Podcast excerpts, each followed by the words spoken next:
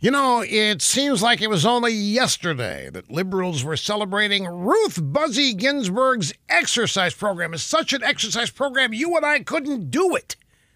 The Supreme Court justice was able to perform a grueling workout routine in her 80s that even people in their 20s could not do. What a difference, though, a year of hospital visits makes.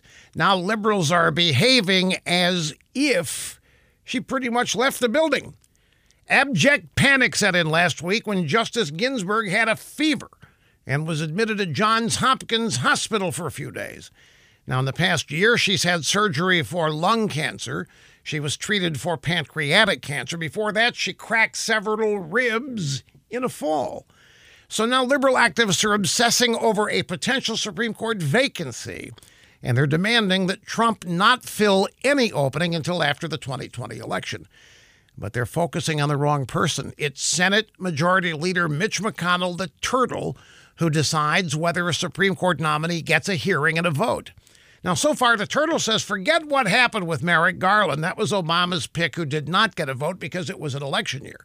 If Trump has a chance to make a nomination, the Senate will take it up. The turtle said so, which is music to my ears. It's exactly what the Democrats would do if they had the chance.